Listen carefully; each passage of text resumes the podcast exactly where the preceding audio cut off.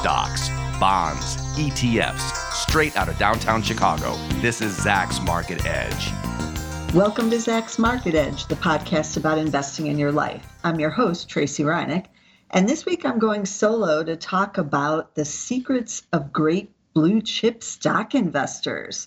So they aren't always who you think. So on this episode, I'm not going to talk about Buffett, Munger, Cathie Wood, or Peter Lynch, or whoever else, what other other great stock professional you can think of that would fit into a great blue chip stock investor type of person.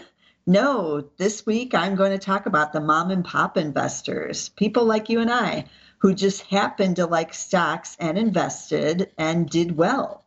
So, for the most part, they didn't buy some obscure small cap company. At least most of them didn't.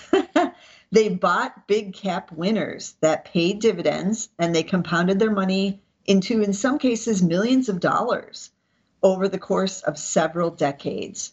That's one of the biggest secrets. Building wealth through the blue chip stocks takes time. It's not going to happen overnight. Sure, there are some who became millionaires in uh, the pandemic years here during the meme stock craze. Those are with GameStop and AMC, but that appears to be over now and was kind of a one off thing that happened. And good for them for those that got into that trade and cashed it out and um, now are you know able to buy blue chips instead off of it. But how do these other great investors do it? How do they start with a small amount of money and grow it into in some cases millions of dollars so i'm going to run through what i think are some of their secrets having read articles about these individuals over the years, and I've covered many of them on the podcast over the years as well. I keep looking for more. So if anyone sees any news stories about a kind of regular investor who um, you know suddenly donates a lot of money or dies with an estate that's you know huge and they're donating the money that's usually how the story comes out because they donate a, a big portion to, to somewhere, and people are surprised that this person who had kind of a normal job, uh, you know, was able to amass these huge sums of money. So, so here are their secrets. So buy the blue chips uh, that pay the dividends. So a lot of these great investors love getting that dividend and uh, to their credit, back in the day, in the 60s, 1970s, and 1980s, when they were maybe first investing, a lot of more companies paid the dividend. That was like part of the contract, really. You you didn't really buy that many companies that didn't pay the dividends. So they kind of already were in these blue chips. But what are blue chips? So usually they're S&P 500 companies that dominate their industry and then they pay the dividend. So that usually means the larger caps if they're S&P 500. They don't have to be S&P 500, but they're usually a company that's been around a while and there are some small caps or mid caps that have been around a while that just have never grown into the big caps. So those I, I do believe would qualify. Um, blue chips are also sometimes considered, you know, relatively boring. If you mention them to people, they might be like, "Oh, that company, no, that's boring." So some examples of these on the big cap side would be like Caterpillar, ticker CAT. They're paying a dividend yielding 2.2% right now. Fastenal, the fastener guys uh, used in construction, Fastenal, F A S T, also used in manufacturing. Um, dividend yielding 2.2%, and McDonald's on the restaurant side, ticker MCD, dividend yielding 2.1% a lot of the blue chip investors have owned one or all of these probably over the last like couple decades. So those are those are examples of some blue chips. So secret number 2, once you get those blue chips is to diversify your portfolio. So you might have started out with just one stock. And I'm thinking about the secretary at Abbott Labs. Um, I forget her name now she was the one who um, worked as a secretary there starting way back in like the 1940s or 1950s. She was given some stock as part of her compensation. She never sold it. She did live uh, well into her 90s, I believe. And when she died, that was worth several million dollars. But usually, most of the blue chip investors diversify. That's why they're getting the dividends because they want to buy other stocks. So, um, remember the janitor gas station attendant from Vermont? Ronald Read was his name. He died in 2014 at age 92, and he was all over the news, mostly because uh, they like to point out that he was a janitor, gas station attendant. So he made, uh, you know, he he wasn't a professional at a bank or a lawyer or a doctor. Uh, making huge income, and yet he managed by age 92 to amass a fortune of $8 million. He had 95 stocks when he died, and that's a lot. Most investors can't keep track of that many stocks. Warren Buffett has said that five stocks could be diverse, but most experts put it between 10 and 20 to have diversity in your portfolio. So Ronald Read's portfolio included some names like J.M. Smucker, CVS, Johnson & Johnson, Procter & Gamble, JP Morgan Chase, GE, and Dow Chemical. He did take the dividends and he bought more stocks. Now, he did make mistakes. In the articles uh, surrounding his death, they talked about how he owned Lehman Brothers. Remember them? They went bankrupt in the financial crisis, but because he was diverse and he had he had a lot of stocks, these 95 stocks, his portfolio didn't take that much of a hit from a complete uh, bankruptcy. So that's a good thing to follow for anyone investing. Always have a zone of safety in case something goes wrong. So most of these top blue chip investors are diverse and own, you know, 10 to 20 stocks and maybe some ETFs in there too. But uh, they're definitely not just in, you know, one stock normally, or even, you know, five or less. Even though Buffett says you could do five, that's um, that's pretty much on the slim side, but most experts say 10 to 20. So speaking of diversity, diversity, you don't necessarily have to own technology. So Ronald Read didn't own any technology, and he still got to eight million dollars in there. Um, and I, I normally don't see uh, a lot of people in these stories that were like early Microsoft or Apple investors. Remember, neither one of those companies paid a dividend until much, much later. Apple didn't pay a dividend until after Steve Jobs died because Jobs did not believe in the dividend. So, and Microsoft, after the dot com bust, is when they started paying one. So, a lot of times, um, these older tech names don't really show up in most of these blue chip portfolios. And many of the investors just kind of ignore the technologies. They ignore the Netflix and the Amazons, you know, neither one paying a dividend.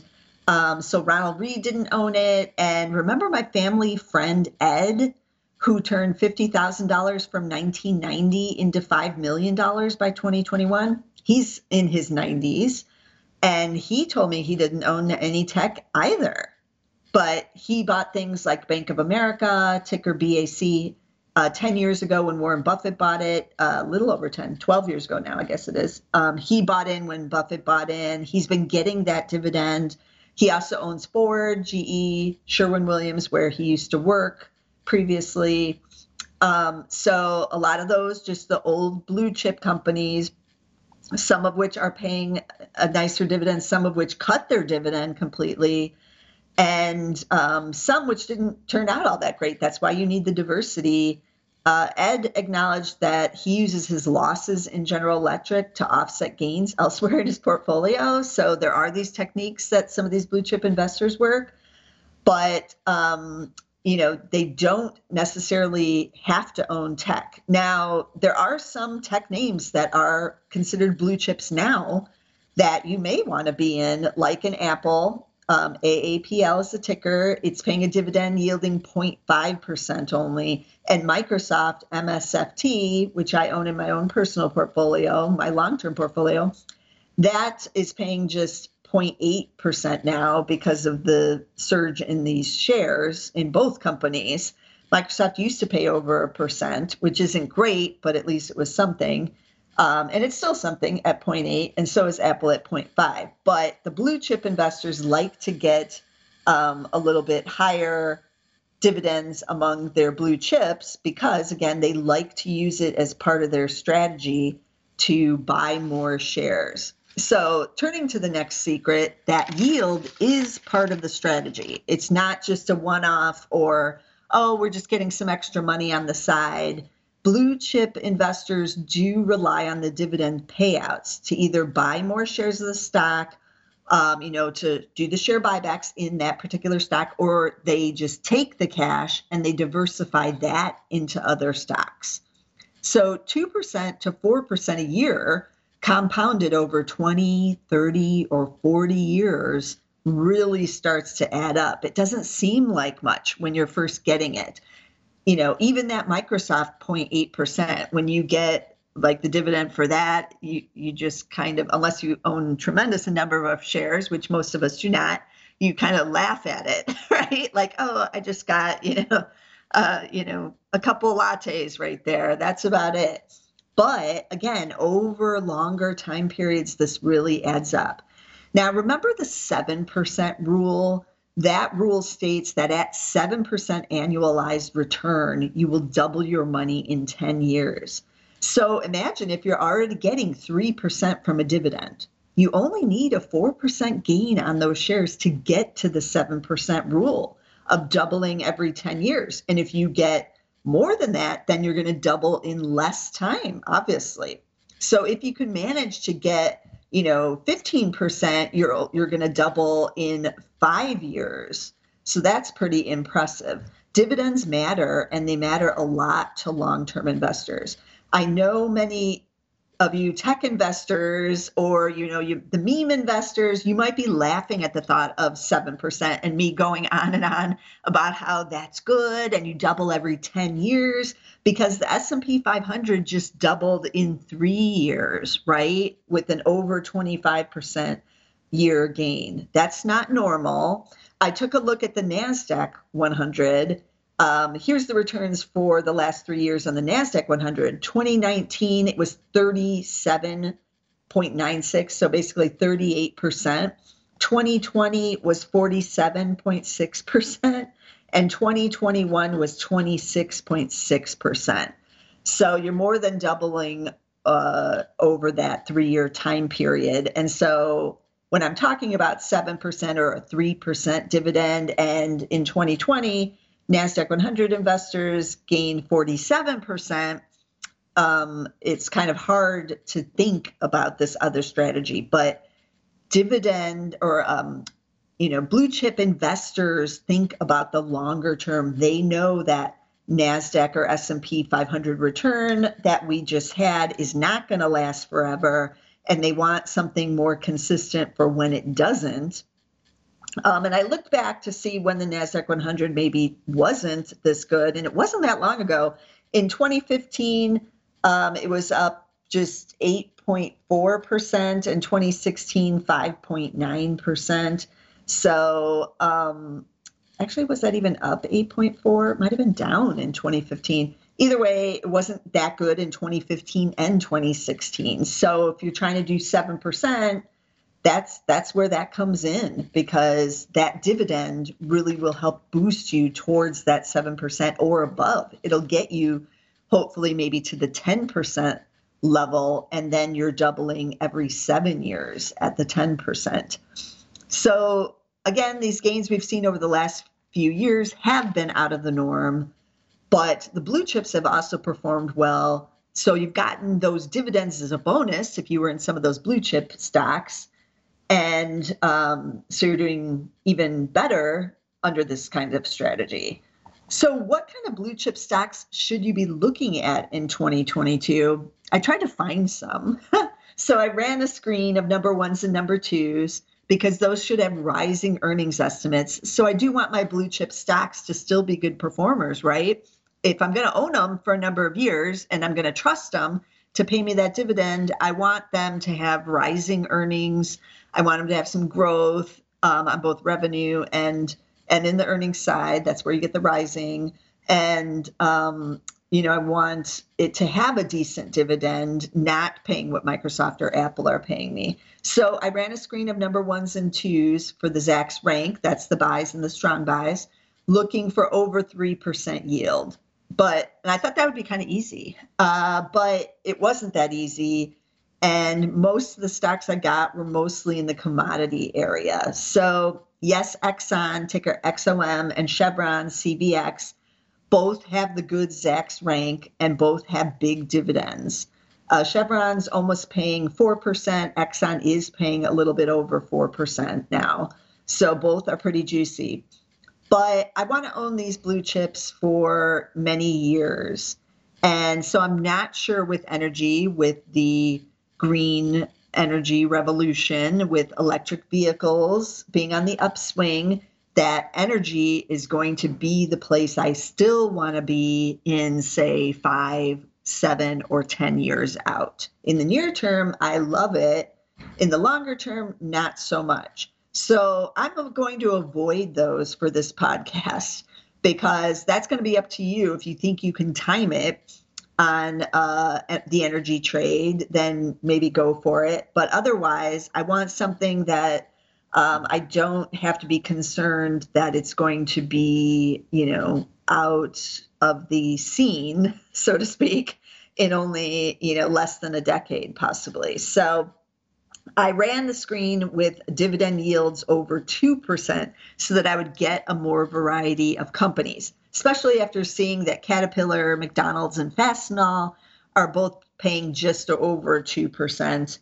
Um, and I do consider those to be, you know, long-term hold blue chippers type of companies. So I put together a list of five names. Um, they're not all big caps, but they're at least mids, mids and bigs. So um, they're mostly big though, and that would make sense with the dividend yields as well. Now I did not include any banks in this one. There were a lot of banks on the screen for obvious reasons. They have better Zacks ranks right now. Um, and they are mostly paying pretty good dividends once again. And I do encourage people to look at the banks. I know many of us who are older investors still kind of feel the burn from the Great Recession, right? 15 years ago. And also, we might have had banks that went under, that went BK, which we never thought would have been possible, that we could lose out. Um, these are supposed to be kind of safe investments. And then over the last 15 years, even if our banks survived, the bank stocks have really not gone anywhere. And for many years, they were forbidden from paying dividends out. So they weren't even paying us dividends. And so it's just not been a good investment over the last 15 years. But that's why I would like to look at it now. And I encourage everybody to take a look at banks, look at the ones in your town, um, you know, listening on those conference calls, take a deep dive, kind of see what's going on, see if those earnings are rising. Again, we're going to get Fed rate increases. It should help local, more community type banks. Um, so take a look there, see what's going on. But I like the banks here, and a lot of them are paying very nice dividends, many over 3% even. So check those out. Okay, so let's dive right in and see what the stocks are that I pulled out here. They're all names except maybe one or two that you're not super familiar with, but you know them. So the first one out the gate is Broadcom. On the semi side, AVGO is the ticker. It pays a 2.8% yield. Shares are down about 10% year to date, so they've gotten a little bit cheaper. Market cap of 242 billion, so they're one of the big ones. This is one of the nicer yields in the semi side, actually, is Broadcom. So, um, you know, this is definitely one to consider. The PE has fallen now down to 17.8. So it's not dirt cheap, but it's cheaper than the S&P 500 right here. So Broadcom AVGO is the first stock. Then I stayed on the tech side with Cisco. Yes, this is old tech, the big winner of the 1990s, but since then it really hasn't been. ticker CSCO. It's paying a dividend yield of 2.7%. I'd love to get it with a yield over 3%. That would make it pretty juicy to me. Year to date, the shares are down 13%, but over the last two years, they're only up 14.8. So they have been trailing the S&P 500 by quite a big margin. PE is at 16, so it's cheap, but it's not dirt cheap. So if you look at the chart on Cisco, um, while the shares are down 13%, they're still kind of trading in the narrow trading range from the last year, and they haven't completely broken down at all. So if I could get a breakdown in a company like Cisco, I might be interested in it because if I get the breakdown, that yield is probably going to push up over 3%. So I would like that scenario a little bit better. 232 billion on the market cap, so it is one of the big big cappers. Uh, but this is considered one of the boring tech stocks because it hasn't really done that much over the last even 22 years since the tech bust. Um, but that's why, you know, some blue chip investors may be interested in Cisco, ticker CSCO. Then I'm switching over to kind of more techish um, Paychex. P A Y C H E X is the ticker. P A Y X is an X ray. Um, that's the ticker. Sorry. Paychex is the name, but I'm spelling it out so that you know that it has that X at the end.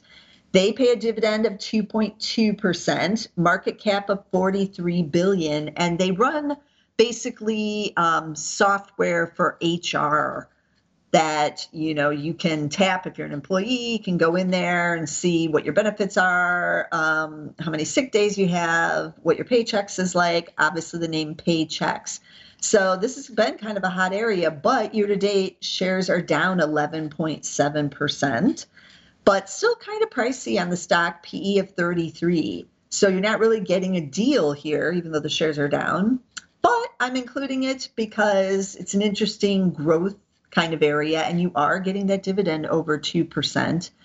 And so um, we're trying to think outside the box than just some of the older types of companies. So Paychex kind of falls in that newer tech realm. Okay, switching on to a name most of us know, Ryder, ticker R. So it's only the single letter R. And uh, they're on the smaller side. So they're a mid cap with 3.8 billion market cap.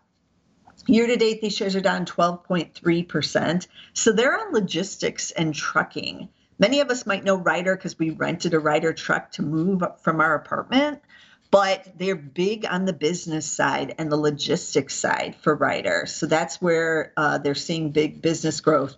Dividend is yielding 3.3%. So I'm liking that because it's over 3%. And the PE is dirt cheap, a 7.8 only. So Ryder shares getting cheaper now that they're down 12% might be worth looking into this one and seeing what's going on. And then we're going to wrap it up with the fifth stock, which is Whirlpool, ticker WHR. So they have a 12 billion market cap. We all know that appliances have been hot, but many think it's peak appliances. Year to date, down 14%. So the shares have gotten cheaper. Now has a PE of 7.2 times. But was this peak earnings with the strong demand, with home building being highs and remodeling being highs? We're all stuck in our home. We're all buying those new appliances. Some think so. That's why you got that low PE because the E is still rising, but some don't think it'll last. So this uh, could be more of a value-ish type trap, possibly. But um, if it gets even cheaper, if it sells off even further, I might be um, still interested. And home builders still reporting strong demand, still reporting they cannot get the appliances. So, still could see some demand well into 2023 that the street is not expecting. Now, what's the dividend yield on this one? It's 2.8. So, I'm liking that more. And I would like it even better if it was over the 3%. I get kind of greedy with these uh, dividends, don't you? Don't don't you want you want a higher one, obviously? And if the shares sell off further, then I will get more.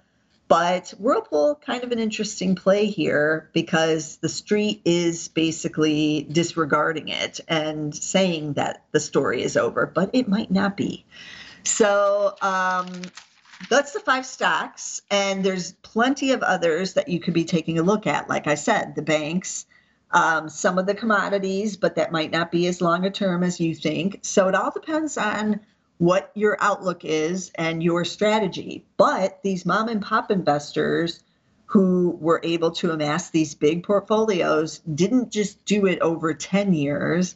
They did it over 40 or 30 to 50 years. That's how long you need to amass it. Um, but the compounding will do its job and the dividends will compound as well. So keep that in mind compound in both the stock price and the dividend is very powerful in investing. So I like talking about these regular mom and pop investors because they make it seem so easy to do over the course of a couple decades. We all know it's not that easy, but they make it seem like it is. And uh, that's what I like about it because if they can do it, you can do it too and it's uh, all up to you know keeping that strategy going and reinvesting those dividends. So let me recap some of the stocks I talked about today.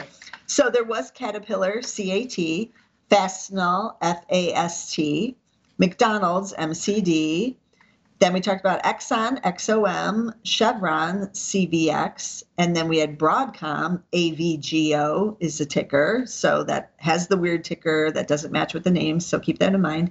Broadcom is AVGO. Cisco, CSCO. Then we had Paychex, P A Y X.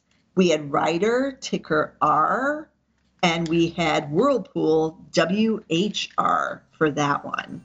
And as always, you want to be sure to subscribe so you can get all the Zacks Market Edge podcasts as we go through this year of 2022, which has a lot of uncertainties and questions that we will be talking about here on the shows. So be sure to subscribe, get us anywhere. We're on Apple Podcasts, we're on Spotify, we're on Amazon Music, we're on SoundCloud, where you can also get the Value Investor podcast. So get us somewhere, and I'll see you again next week with some more stocks. This material is being provided for informational purposes only, and nothing herein constitutes investment, legal, accounting, or tax advice, or a recommendation to buy, sell, or hold a security. Do not act or rely upon the information and advice given in this podcast without seeking the services of competent and professional legal, tax, or accounting counsel. Publication and distribution of this podcast is not intended to create, and the information contained herein does not constitute an attorney client relationship. No recommendation or advice is being given as to whether any investment or strategy is suitable for a particular investor. It should not be assumed that any investments in securities, companies, sectors, or markets identified and described were or will be profitable. All information is current as of the date herein and is subject to change without notice. Any views or opinions expressed may not reflect those of Zacks Investment Research as a whole.